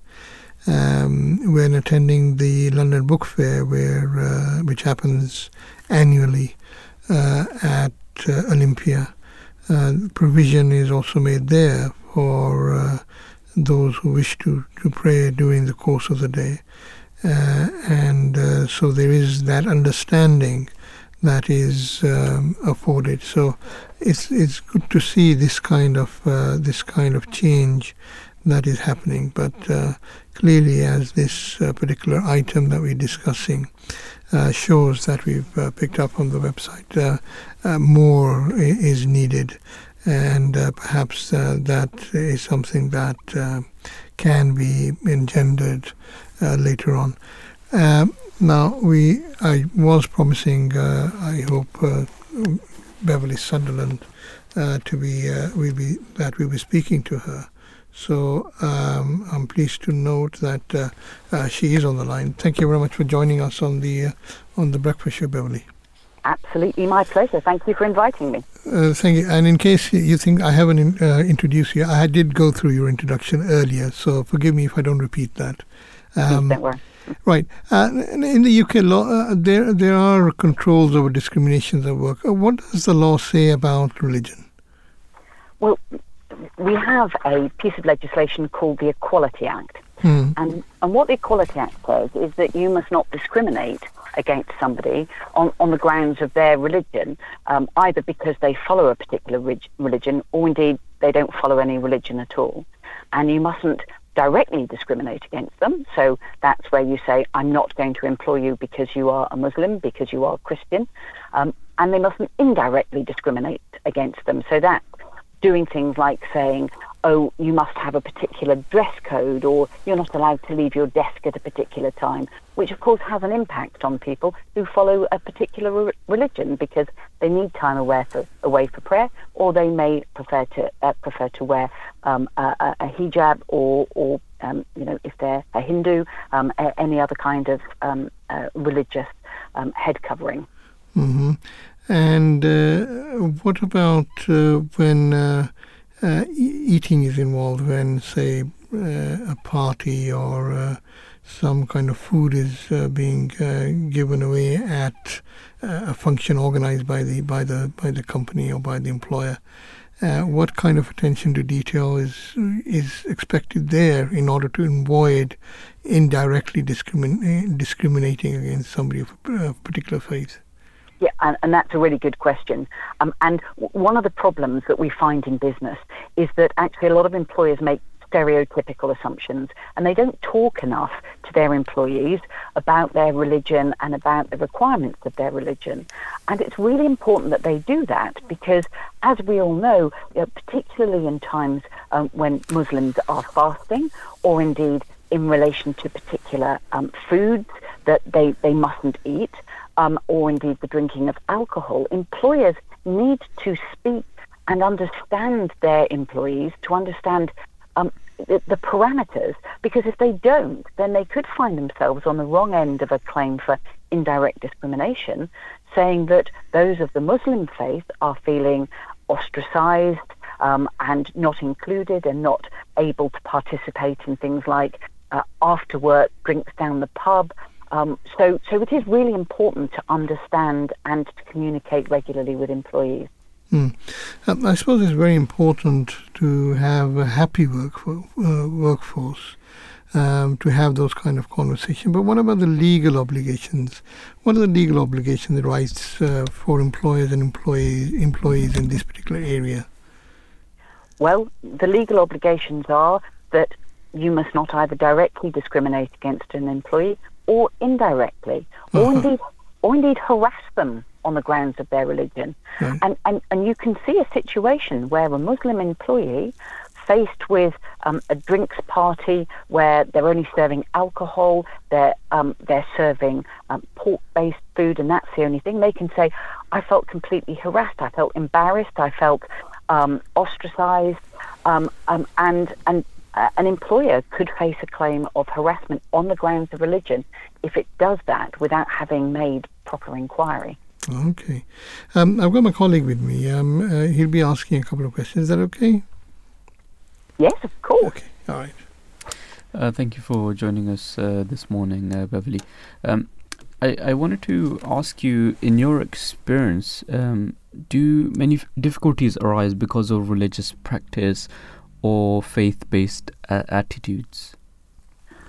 I, I have to say, we act primarily for employers, and generally the kinds of issues that will come up will be um, where employers are trying to better understand a particular faith and they're trying to find perhaps a quiet place for a Muslim employee to go and, and, and pray. Um, and also the, the difficult situation where perhaps you have a, a workforce where a lot of the, the workforce um, follow the Muslim faith, and because of that, everybody wants to have, uh, for instance, Eid off, and the employer is then stuck because they can't have everybody off at the same time, and they have to sort of try and balance that, and, and, and that's the kind of issue that, that generally we find comes up in, in practice. Thank you. And and we have listeners who are employers and employees how would you advise them to reduce conflict difficulties to a minimum? my my biggest piece of advice is always direct communication, consultation, talking to your workforce, and not making what we call a stereotypical assumption. And, you know, and, and that kind of assumption is, for instance, um, a, a, a, lady wearing a, a hijab is, um, uh, is, is, is very um, quiet and insular and doesn't want to talk to, to anybody. Um, and it's important to get that dialogue going and perhaps to get people in to, to talk about different religions um, and, and to really make it much more open in terms of the discussions. And that's what I would always, always recommend to both employers and employees. It's an education process. Okay, great. Thank you so much, uh, Beverley Sunderland, for uh, joining us and uh, sharing your views on this particular topic. Thank you so much. Absolutely, my pleasure. Thank you. Oh, Beverley, before you go, mm, is is this, is this uh, quite a contentious uh, issue? Are you getting a lot of cases on this? Uh, the, I suppose the short answer to that is, is no. Okay. And, and, and, but I think it's important to make this point for any of your, your listeners is that you would have seen a lot um, uh, in the press over the years about, for instance, in France, where they have banned the wearing of the hijab. Um, um, and it's really important to understand that in the UK, we're really quite a different kind of country because we're not a secular country, which is what France is, where the state and religion are completely separated. And so it's easier for them to say, we don't want anybody to have any outward display of faith. Whereas mm. in the UK, we're much more inclusive, much more understanding. Um, and, and, and here, the only time that you're going to have that kind of argument coming up is going to be, for instance, there was a case a few years ago involving a primary school teacher and because the evidence showed that, that actually very young children need to be able to see the facial expressions of their teachers, it was held to be reasonable in those circumstances um, to, to ask that a teacher had her face showing. But mm-hmm. that's a very unusual kind of situation, and you know we should all be very grateful for that. I think. Yes, certainly. Thanks very much. Thank you very much for coming on. Thank you for your contribution. My pleasure. Thank you. Right. Um, uh, we have to move on. Uh, we have Ashmina Bakari on the line. I um, understand uh, Ashmina is an associate solicitor at Thrive Law, a Leeds-based law firm specializing in employment law and enabling people to thrive in their workplaces. Uh, Ashmina, can you hear me? Welcome to the Breakfast Show on the Voice of Islam. I can see you're on hold as far as my screen lights are concerned, but uh, I can't see the magic light turning on to indicate that uh, you are hearing us. Is she? I, I think we're we're having difficulties getting her on, but before we do um, listen to her, we do have a guest speaker, um, Salim Rahim, and he wanted to share his views on this particular topic as well. Assalamu alaikum, peace be upon you, uh, Salim Rahim. Thank you for joining us this morning. Uh, yes, uh, interesting topic. I've, I've, uh, I just wanted to mention about this, and I know you were discussing about hijab, I believe, or the women's headgear uh, or traditional clothes. Yes. But I just wanted to put my sort of um, opinion on, on even the male side of things. So what it is, I work in the civil service department, right in the mainstream government in the Westminster. So um, I used to be hesitant, you know, when I was a child to wear, and I used to say, you know, I'm going to wear uh, to wear a kameez. The boys would laugh at me. And what I'm talking about kameez, kameez is a long traditional shirt which uh, we wear in uh, mainly sort of uh, uh, the Middle Eastern or Asian type countries. So, you know, recently I've, I've been confident within myself. I go out, I wear that kameez, in fact, I wear the head headgear as well. Yeah. So when I'm talking about headgear, I'm talking about a traditional cap which we wear as a Muslim, and that could be uh, sometimes is either in, in, Pakistan you wear a jinnah cap, or you can wear an Afghani type of cap, or you can even wear an imama, which is a single sheet of cloth. The male members I'm talking about. Mm. So when I do travel to my office in the morning, and I as I say, I traveling by public transport. I don't shy away from that. I wear my traditional dress. Mm. And I feel that people around me are actually inquisitive. They're actually not, uh, you know, I feel the opposite than what is put in the media constantly about this, about that, a negative experience. In fact, I found it a very positive experience. And even when I wear that in the office, it's been a very good.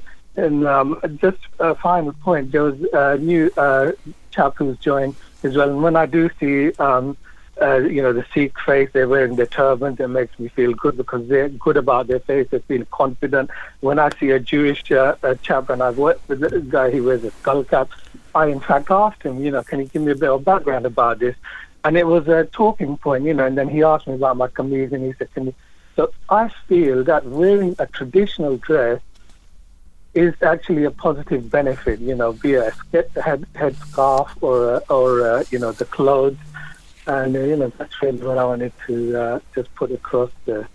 No, fantastic. I mean, uh, to be honest, you're the first person I've uh, heard in a very long time who's actually uh, said that they they have had a positive feedback from the public um, for wearing your traditional clothing. So topi, as you mentioned, or the shalwar kameez. Um, but that's that's very interesting. Um, but have you yourself, from this experience, uh, faced any um, criticism or any negative comments from, from the public? Not at all. Not, uh, in fact, I believe if you know, it's been the opposite. I feel more confident, to be honest with you. I mean, I was born in this country. I've hmm. been here 50 years. I'm 50 now. Yeah. But, uh, you know, I, I find it that I should not shy away from my, and I talked about my own maybe, I should not shy away from my background. You know, I, I'm proud to be Muslim. Mm. When I go out there, I should be displaying my my culture, my identity. And and it's not that I'm going to be in my own shell and I'm just going to be quiet. I'm not going to speak to anyone. I have to speak about it. So it's, it's various things. It's not only just my dress. It's then putting an article, you know, in the internet on my to let my wider audience know in my organization of uh, you know a few hundred staff that yeah. we have uh, conventions, you know, and this is what is, and, and telling them about my faith. So so they're actually confident that I'm not just you know like an individual in his own world this is what it is. The communication is a two-way thing. No, I, I think that's that's fantastic uh, what you're doing because uh, it gives uh, it gives space or it gives opportunities to more dialogues. If anyone, any of the public, you know, who does have any uh, thoughts on Islamophobia as well, they don't know what the you know the true message of Islam is because you're portraying uh, you know your your culture wearing the shalwar kameez and the topi in such a beautiful way. I think your people are very comfortable in approaching you as well and i, am guessing that many have actually opened up to you as well and you must have uh, dialogues where people ask about islam as well right? Exactly. So that's you know that's the point. So even i've got a meeting coming up just in two weeks time. There's a my media team of 70 of us, and they asked us yesterday if there's any such thing anybody wants to talk about. So I put a few on there, and I thought once I go to the convention, I'll put a little article on volunteering as we volunteer in the convention in our own ways, and that'll be another point, you know, to just uh, put my little snippet out there. So yeah, it's definitely all good. No, fantastic. It's, it's really good to hear from you uh, Salim, because uh, I've actually been uh, doing the same thing um, on the weekends um, with other brothers. Uh, what I do is we usually go out and uh, we give out leaflets on the true message of Islam and you know what what, what the peaceful teachings of Islam is. And I, and I've noticed that uh, when I'm wearing the traditional cap that Muslims wear, the the i.e. the topi uh, people have been very comfortable in actually approaching. Um, I, I haven't in any way felt that you know people have been uh, very rude. In, in fact, uh, I I feel as if it's I, I feel a lot more comfortable. Um, but uh, brother brother Walid, is there any questions you wanted to ask our, our guest, brother brother Salim? No, I, I I'm always uh, pleased to hear from uh, brother Salim. He's one of our regular listeners and contributes um, to our program in a meaningful way. So very pleased to hear from him again. Um, is this something that you do regularly, uh, uh, Salim? yes, yes. I mean, I must admit, as I say, you know, when I was maybe younger, I used to feel a little bit hesitant. But as I've gone over the time, yes, it's quite regular. I go to the office, I wear my traditional clothes if I can, when I can. And in this weather, in fact, is much more apt as well because our clothes are quite good for this weather. Wearing those thin uh, caps as well, they actually protect you as well in a way. So there's a number of benefits. Hmm. Do you think that, I mean, you've said that you've been in this country for 50 years. Do you, do you find that attitudes have changed over those 50 years for the better? That the wider public is more accommodating of different cultures, I, not like I they were, so. say, in the 70s or 80s. Yes. Uh, that things have changed. Um, uh, there isn't that uh, nationalistic feeling that uh, we should be wearing certain type of clothes and only tolerating that. Do you find that? I, I certainly do. Yeah, mm. I do find. That. And that uh, comes yeah. along with food as well, doesn't it? I mean, people are more um, uh, inclined to to try different foods, whereas they weren't so inclined during the 60s and 70s, from what I remember but I'm maybe yeah. slightly older than you. maybe, but yeah, I, I can agree with what you're finding. Yeah, yeah, yeah, and that's a good yeah, thing, isn't it? Definitely, I think so. Yeah. Mm-hmm.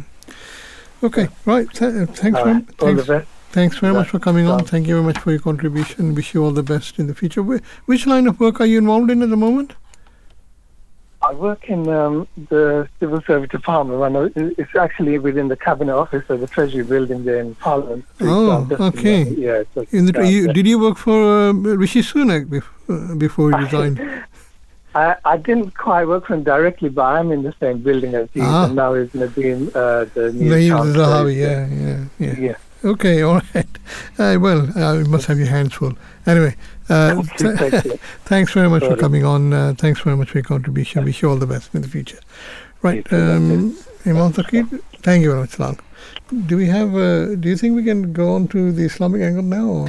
Yes, of course. Um, as as our brother Salim was mentioning uh, regarding the head covering, I thought it'd be important to mention what the Holy Quran says with regards to the covering um, of the of women, and one particular verse um, which is mentioned in the Holy Quran, or the, the, word particular word which has been used in the Quran uh, regarding the covering is the word khimar, and uh, this from chapter 24, verse 32, and the verse is uh, God Almighty says in the Holy Quran.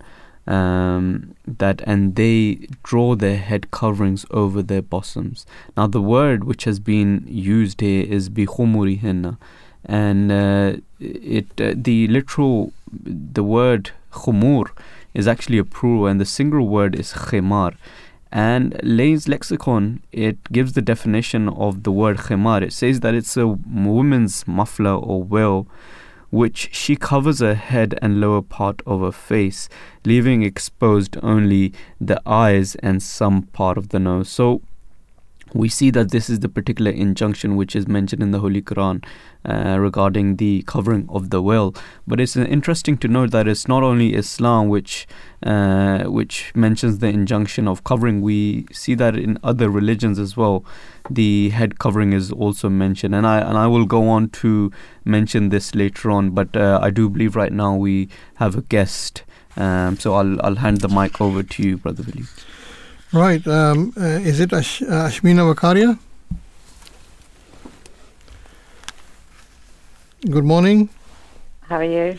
Oh, uh, very well, thank you. Thank you very much for coming on. We had some trouble in uh, getting uh, getting you through, so I'm so pleased that uh, we managed to do that. Um, uh, we, are discussing uh, elements of discrimination at work. We know that it is not allowed to discriminate against workers because of their faith. How easy it is to recognize when discrimination takes place in recruitment? So it actually depends because um, obviously under the Equality Act, there's different types of discrimination. So it could be direct, indirect harassment, or victimization. But I think during um, the interview process, if you're depending on what questions you're being asked, you should, you know, consider what the purpose of those questions are and what the interview's intention is behind them if obviously the questions are being focused on religion only and it appears out of context, then yeah, it may be easier to recognise discrimination in that instance.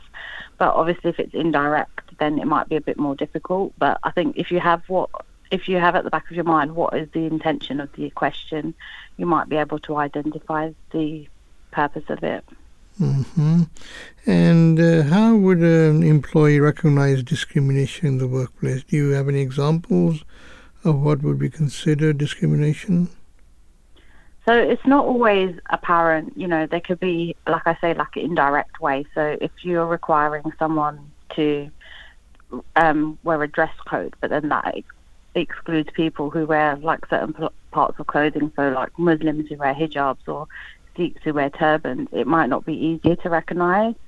So it's almost, and discrimination can also be disguised as banter or joking around. So you you can, it, that's also considered discrimination in some terms if it's to do with their religion. Mm-hmm. And uh, what is the right course of action to take if a person feels they have been a victim of religious discrimination?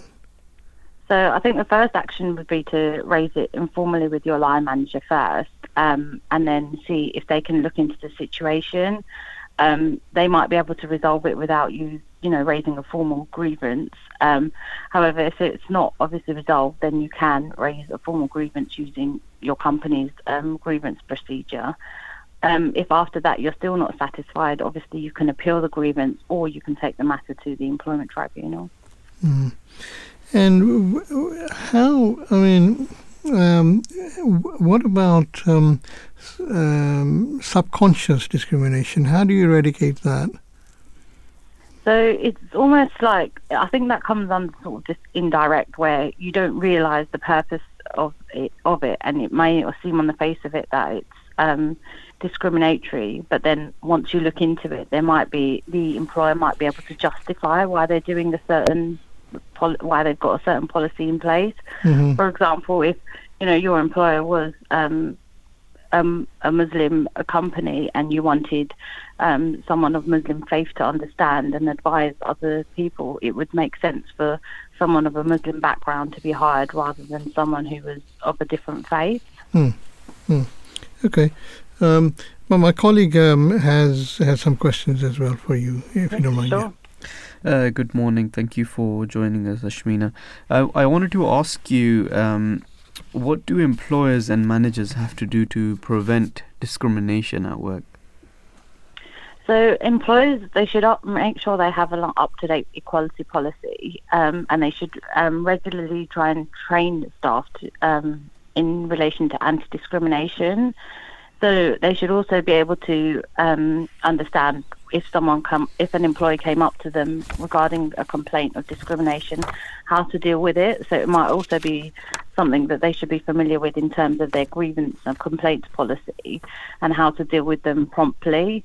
Um, it might also be a good idea to have like one-to-one catch-ups with your employees um, to see, you know, how they're finding work and to build a positive relationship so that employees feel supported and they can talk to their line managers if they need to.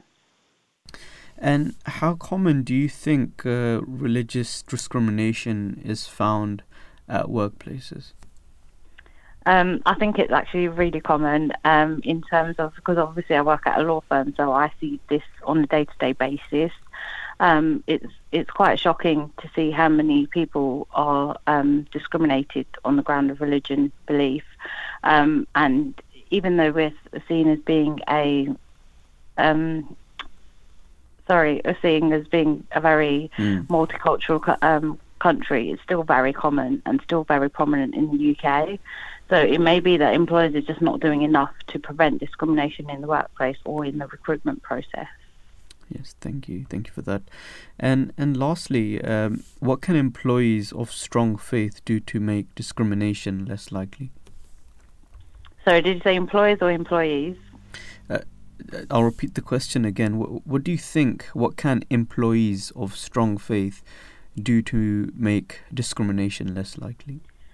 So, for employees who have a strong faith, it you know they it may require practicing their religion throughout the working day. So, maybe employees can request for their employer to provide like reasonable accommodation. So, you know, they could say, "Oh, can I have time off for um, a religious festival, for example?" Or it, for um, Muslims, is there a prayer room that I can, you know, go to to pray throughout the day? It's almost um, making those reasonable adjustments for those with um, a belief. Great, thank you so much, Ashmina. You're an associate solicitor at Thrive Law, a Leeds based law firm specializing in employment law and enabling people to thrive in their workplace. Thank you so much for Thank joining you. us this morning and sharing your expertise on this subject matter. Thank you. Thank you. Right. Um, I think generally, um, I mean, our societies are getting more aware of the needs, um, religious needs of, of people. Um, I know you're interested in sport, but um, I was listening, you know, um, a while ago to Moeen Ali, the cricketer. Okay, okay. And he was saying that uh, you know he's never had any problem in uh, in attending to his uh, religious duties and Mm, praying, mm. and that when he when the need arose, he would uh, ask the umpire or his colleagues if he would go, and, and he'd never had any difficulty there. And we know in Premiership matches, I Mm. don't know, eh, most uh, most uh, people who come who study in the Jamia are Man United supporters. So I don't know whether you're one, but I know um, uh, Pogba used to. uh, I mean, th- there used to be a small break, or there was breaks, uh, short breaks in um, in matches that were taking place during the month of Ramadan when the opening of the fast took place, and uh, opportunities were given to Muslim players to open the fast, and that also shows uh, understanding and tolerance. And then when uh, there is that celebration with champagne, then uh, again sensitivity is shown, Yes. and uh, it is not champagne that is then sprayed sprayed about. So it it means that, or it indicates that um, there is a growing understanding and tolerance, and that is something that we should be we should be celebrating. We should be pleased about in in communities. Uh, you're quite young, but when I was growing up, there was nothing like that Mm. at all. Mm. There was a very strong resistance against any change or any accommodation of other faiths. This was a Christian country, and that's uh, the way that you should um, you should behave. And if there is anything different that uh, you're bringing in, then that's you and your problem. Uh, nothing to do with us. But that's certainly changed now. Yeah, and, I- and I suppose that if if there are you know places where discrimination is found, uh, I think the best solution for it is educating the general public uh, with regards to this. Um, you know that we should be respectful and we should be mindful of uh, of you know if if people uh, of different religious faith they have a duty you know to offer their five daily prayers or uh, open their fast then uh, you know the general public or even a Muslim or people of different faith we should be uh, very respectful uh, to each other as uh, you know we, should focus towards building bridges than uh, than to destroy them. Um, but uh, thank you for that brother brother Walid. Yeah, I think Paul Pog- Pogba is gone now. He's not. He's not a Man United player. so, in case we get any any um, um, what is it complaints coming in, yes, uh, it was last season I was talking about. but but Liverpool did the same. Uh, Mo for Mo Salah. Yeah, Uh, he's still a Liverpool yeah, player. yeah. he's still there Yeah.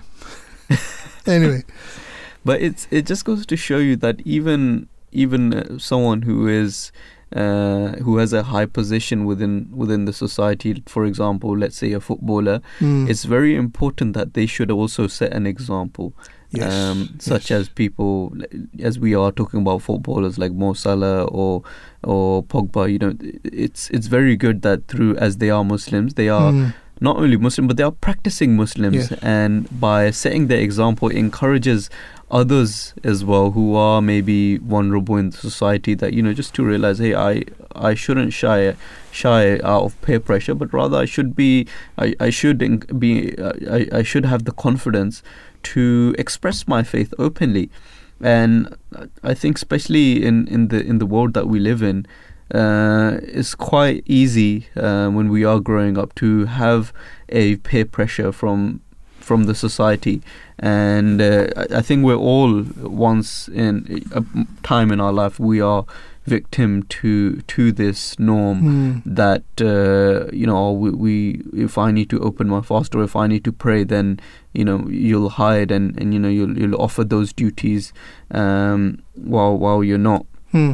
openly mm, doing mm, it, but mm. we shouldn't shy away, as His Holiness quite often mentions in his question and answers as well, that we shouldn't have any sort of uh, complex. We shouldn't go into any mm. sort of complexity that you know we, we should shy away from our religious duties, but uh, we should be very very much.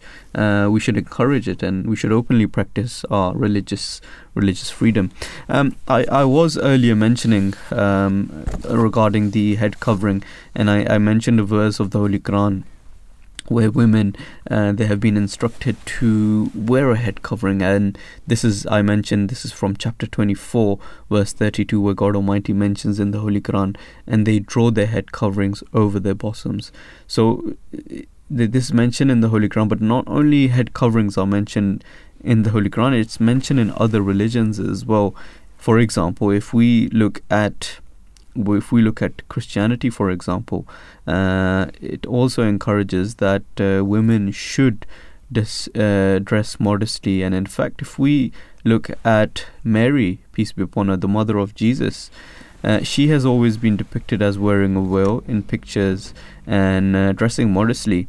And in fact, if we read the New Testament, if we read uh, Corinthians, the first chapter, 11 verse 5 to 6 it is written that but every woman who prays or prophesies with her head uncovered dishonors her head. It is the same as shaving uh, her it is it is the same as having her head shaved. For if a woman does not cover her head she might as well have her hair cut off. But if it is a disgrace for a woman to have her hair cut off or head shaved then she should cover her head. So here we we even see that uh, it is a it goes into the extreme and it says that um, you know they should cover their heads and if they uh, do not do this it is dishonorable if they dis, it is dishonorable and if they do not then they should shave their heads instead. I mean this is extreme and islam does not say that. Rather islam it says at, at, at the, in the quran as well in chapter 2 verse 256 that there is no compulsion in religion. Um, you know, a, a, someone who um, you know the the injunction has been laid out that this is the injunction, but uh, at the end of the day, Islam itself says that you are free to uh, you are free to uh, choose whichever path you may like. Um, so uh, another aspect that we were explaining uh, for this particular Islamic perspective is that we were discussing prayer, and uh, Islam teaches various forms of prayers, and there are formal, informal, obligatory, and voluntary prayers, and some are offered in congregation, others in private. Some are silent, others are loud, and though all have their place and importance, it is the formal, obligatory daily prayer known as Salat that forms the bulk of the prayers for the average Muslim. And as I mentioned earlier, that uh, this is something which all Muslims uh, are, which is the injunction of the Holy Quran that they should offer. Um, and uh, you know, even at such workplaces, they should be they should be allowed or to to offer their religious duties. Um, so I'll, with that, I'll close the, close this Islamic perspective, and I'll hand over the mic to Brother Willie to close this show. Thank you very much for that. Right, that leaves us uh, to thank now that we're reaching or approaching the conclusion of this uh, broadcast to thank those who have participated in its pre- uh, in, in, its preparation. In particular, producer uh, Malia Abdullah is uh, uh, deserving of our thanks, uh, as is her researchers, or should I say, as are her researchers, Qudsi Award, Sayyida Hannah Saud, Sadia Bakhtiar, and Neha uh, thanks also to uh, Adnan Ahmed Akib, or is it Akib Ahmed uh, Adnan? Apologies if I haven't got that the right way around. Uh, and he was the engineer making sure that everything ran smoothly as far as the technical side of the broadcast is concerned. And we should also uh, not rem- uh, not forget uh, those who contributed in helping us understand this uh, these subjects that we were discussing better. Beverley Sunderland joined us, as did uh, Shmina Vakaria, and we spoke to Danielle McLaughlin a while ago uh, on uh, the topic of uh, freedom of uh, religion. Um, so thank you to them. And thank you to all listeners for joining in. Uh, do join us again. Um, Monday to Friday is the slot for the breakfast show. So until Monday, Assalamu alaikum from us here on the breakfast show, and in particular myself and uh, uh, uh, Imam Toki Tanvir. So here is the 9 o'clock news in a few seconds.